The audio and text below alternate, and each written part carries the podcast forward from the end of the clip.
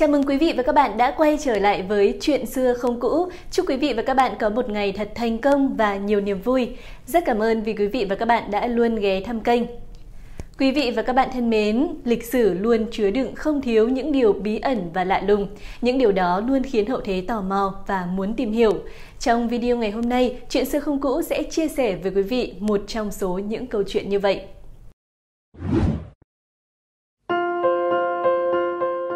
Quý vị và các bạn thân mến, bộ luật đầu tiên của nước ta được nhà Lý ban hành vào năm một nghìn không trăm bốn mươi hai với tên gọi là Luật Hình Thư.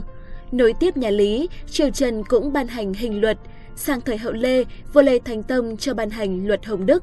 Giống như các triều đại trước đó, nhà Nguyễn triều đại phong kiến cuối cùng của Việt Nam cũng cho ban hành Luật Gia Long năm một nghìn tám trăm lẻ bảy. Trải qua hàng thế kỷ, luật pháp của người Việt từng bước được hoàn thiện dần, ngày càng cụ thể hơn và phù hợp hơn. Tuy nhiên, vẫn có những bản án vượt khỏi quy định của pháp luật, không được tuân theo nguyên tắc nào, thường do những ông vua phong kiến tuyên án theo suy nghĩ cá nhân của mình. Và dưới đây sẽ là ba bản án như vậy diễn ra dưới triều Nguyễn. Sau khi chết, vẫn còn bị phạt đánh một trăm roi lên quan tài. Dũng tướng phải nhận hình phạt này là Lê Văn Quân. Ông mất năm một nghìn bảy trăm chín mươi mốt, chưa rõ năm sinh, quê ở Định Tường, Tiền Giang ngày nay. Ngay từ trẻ, ông đã đi theo chúa Nguyễn Ánh, lúc xông trận rất dũng mãnh nên được người đương thời đặt cho biệt hiệu là Dũng Nam Công. Sách Đại Nam Chính Biên Liệt Truyện cho biết, tướng Lê Văn Quân nghĩ rằng Võ Tánh nhờ lấy được phúc lộc công chúa Nguyễn Phúc Ngọc Du, chị của chúa Nguyễn Ánh, nên mới được tin dùng, được đứng ngang hàng với ông, chứ không có tài cán gì. Vì vậy, Lê Văn Quân luôn để dạy hiềm khích và không ưa Võ Tánh. Vì có hiềm khích với nhau, nên Võ Tánh và Nguyễn Văn Quân đã không phối hợp ăn ý với nhau trên chiến trường, khiến cho quân Nguyễn nhiều lần thua trận khi đánh nhau với quân Tây Sơn. Sau nhiều lần bị quân Tây Sơn đánh bại, Lê Văn Quân bắt đầu nhụt chí và cảm thấy mình thua kém hẳn với mọi người. Bấy giờ, quân Simla quấy nhiễu biên thủy, vua Gia Long biết người Xiêm nể trọng Lê Văn Quân nên đã gọi ông về dàn xếp bất hòa. Văn Quân hổ thẹn vì bị Võ Tánh khinh bỉ nên cố ý chần chừ không về ngay mà lại dâng biểu kể tội Võ Tánh. Vua Gia Long tức giận, bèn sai Nguyễn Văn Nhàn và Nguyễn Tiến Lượng sang Xiêm để gỡ mối hiểm nghi. Lê Văn Quân biết vua tức giận, sợ bị trị tội nên đã cáo ốm không xuất quân. Dẹp xong giặc Simla quấy nhiễu, năm Tân Hợi một nghìn bảy trăm chín mươi mốt, vua cùng đình thần bàn nghị tội của Lê Văn Quân. Tất cả triều thần đều cho rằng Lê Văn Quân phải xử tử, nhưng vua nghĩ ông ta cũng có công lao nên không nỡ giết, bèn sai tước hết chức tước, bắt chờ lập công chuộc tội. Tuy nhiên, do không suy xét cẩn trọng nên Lê Văn Quân đã sợ sệt, xấu hổ và uống thuốc độc tự tử. Biết tin Lê Văn Quân tự tử, vua Gia Long vừa tiếc lại vừa tức, tới tận nhà thương khóc, sai người đánh vào quan tài một trăm gậy, xong mới cấp cho tám người lính làm phu mộ, cho hai người khác làm phu mộ coi mộ cha mẹ đẻ của Lê Văn Quân, cho con của ông đang làm lính được trở về phụng dưỡng mẹ. Lê Văn Duyệt và nỗi oan khiên bị kết tội sau khi đã qua đời. Theo sử sách, Lê Văn Duyệt sinh năm một nghìn bảy trăm sáu mươi tư trong một gia đình nông dân tại làng Hòa Khánh, huyện Cái Bè, tỉnh Tiền Giang.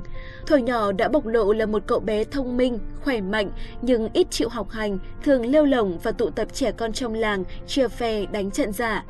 Năm mười bảy tuổi, cuộc gặp gỡ định mệnh với Nguyễn Ánh, tức là vua Gia Long, đã mở ra bước ngoặt quan trọng trong cuộc đời của Lê Văn Duyệt. Ông cùng với chúa Nguyễn Ánh và những tướng lĩnh khác lấy thành Bình Định, chiếm thành Phú Xuân, thu đất Bắc Hà về cho nhà Nguyễn. Vì vậy mà Lê Văn Duyệt được liệt vào hàng ngũ khai quốc công thần của Vương triều Nguyễn.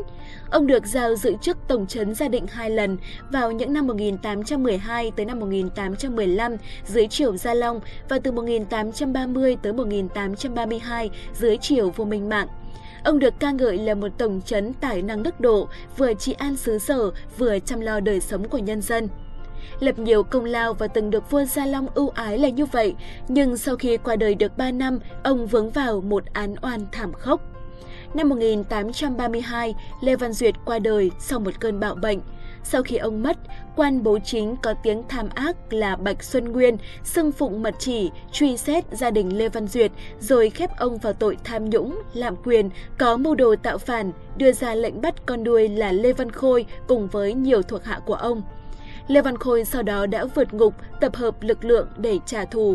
Ngày mười tám tháng năm năm một nghìn tám trăm ba mươi ba, ông cùng với thuộc hạ vào dinh quan bố chính, giết cả nhà Bạch Xuân Nguyên, chiếm luôn thành Phiên An và một số tỉnh lân cận chỉ trong vòng một tháng. Vua Minh Mạng vô cùng tức giận, cử các tướng đem quân thủy, bộ, binh tượng vào dẹp loạn. Cuộc nổi dậy bị dìm trong biển máu.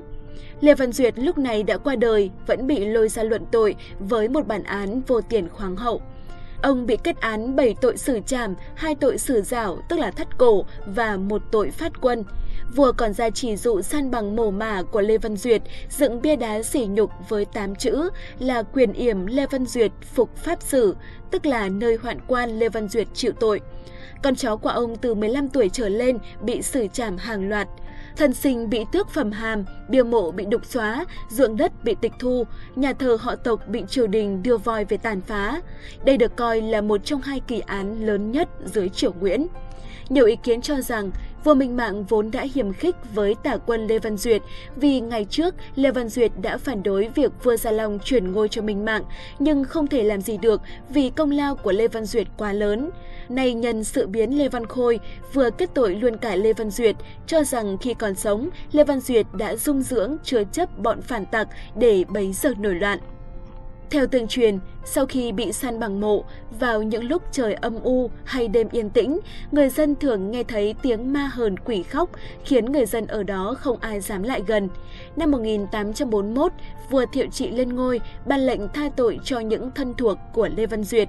Đến năm Tự Đức thứ hai, tức là năm một nghìn tám trăm bốn mươi chín, nghĩ tới công lao của tả quân nên vua đã cho nhổ cây bia có khắc tám chữ, đồng ý cho nhân thân sửa sang xây đắp mộ phần.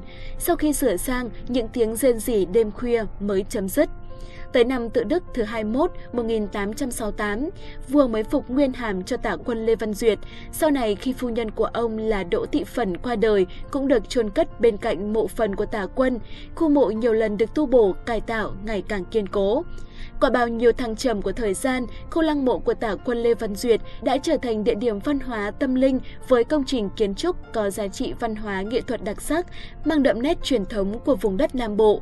Khu lăng mộ tả quân Lê Văn Duyệt được công nhận là di tích lịch sử văn hóa cấp quốc gia năm một nghìn chín trăm tám mươi tám. Công thần Nguyễn Văn Thành chết bởi một bài thơ.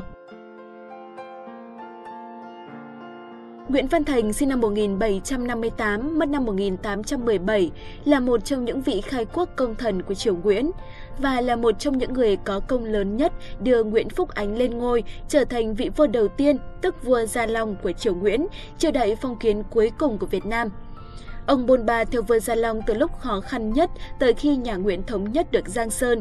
Cùng với vua Gia Long, ông đã trải qua nhiều thử thách khi quân Tây Sơn truy đuổi. Thế nhưng lại cũng giống như Lê Văn Quân và Lê Văn Duyệt, về cuối đời, Nguyễn Văn Thành và con trai của ông cũng phải đón nhận những bản án oan ức. Vụ án của Nguyễn Văn Thành xuất phát từ một bài thơ. Nguyễn Văn Thành có con là Nguyễn Văn Thuyên. Vốn hâm mộ văn chương, Thuyên thường làm thơ, ngâm vịnh văn thơ với những kẻ sĩ. Bấy giờ, nghe người ở Thanh Hóa là Nguyễn Văn Khuê và Nguyễn Đức Nguyện có tiếng hay chữ, ông Thuyên đã làm một bài thơ để tặng.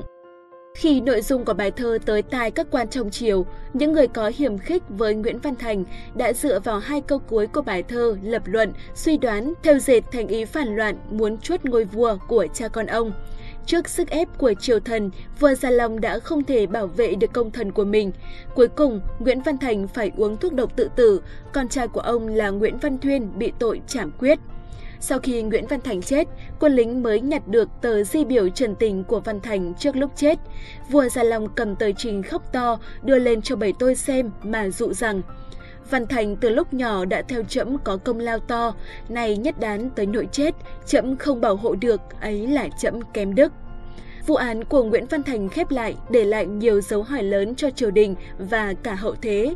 Việc vì sao tờ di biểu trần tình trước lúc chết của Nguyễn Văn Thành lại không đến được tay vua trước khi ông chết vẫn là một bí ẩn. một bậc khai quốc công thần với nhiều chiến công hiển hách và đã biết bao nhiêu lần đồng sinh cộng tử cùng vua Gia Long, nhưng đã phải uống thuốc độc tự vẫn, còn con trai thì bị trảm quyết, khiến không chỉ người đương thời mà cả hậu thế cũng không khỏi xót xa. Nếu vua Gia Long sáng suốt, xem xét tình hình, nếu không có chuyện đố kỵ nơi triều chính, Nguyễn Văn Thành ắt đã không phải nhận cái chết đầy oan khuất. Tổng hợp lại từ những câu chuyện trên, có thể thấy nội bộ triều đình nhà Nguyễn nảy sinh rất nhiều vấn đề. Các triều thần đố kỵ và luôn tìm cơ hội để hạ bệ nhau. Có lẽ điều này chính là mầm họa cho triều đình về sau. Cảm ơn quý vị và các bạn đã quan tâm theo dõi. Đừng quên like, share video để ủng hộ kênh và bấm đăng ký kênh để không bỏ lỡ bất cứ video mới nào. Xin chào và hẹn gặp lại!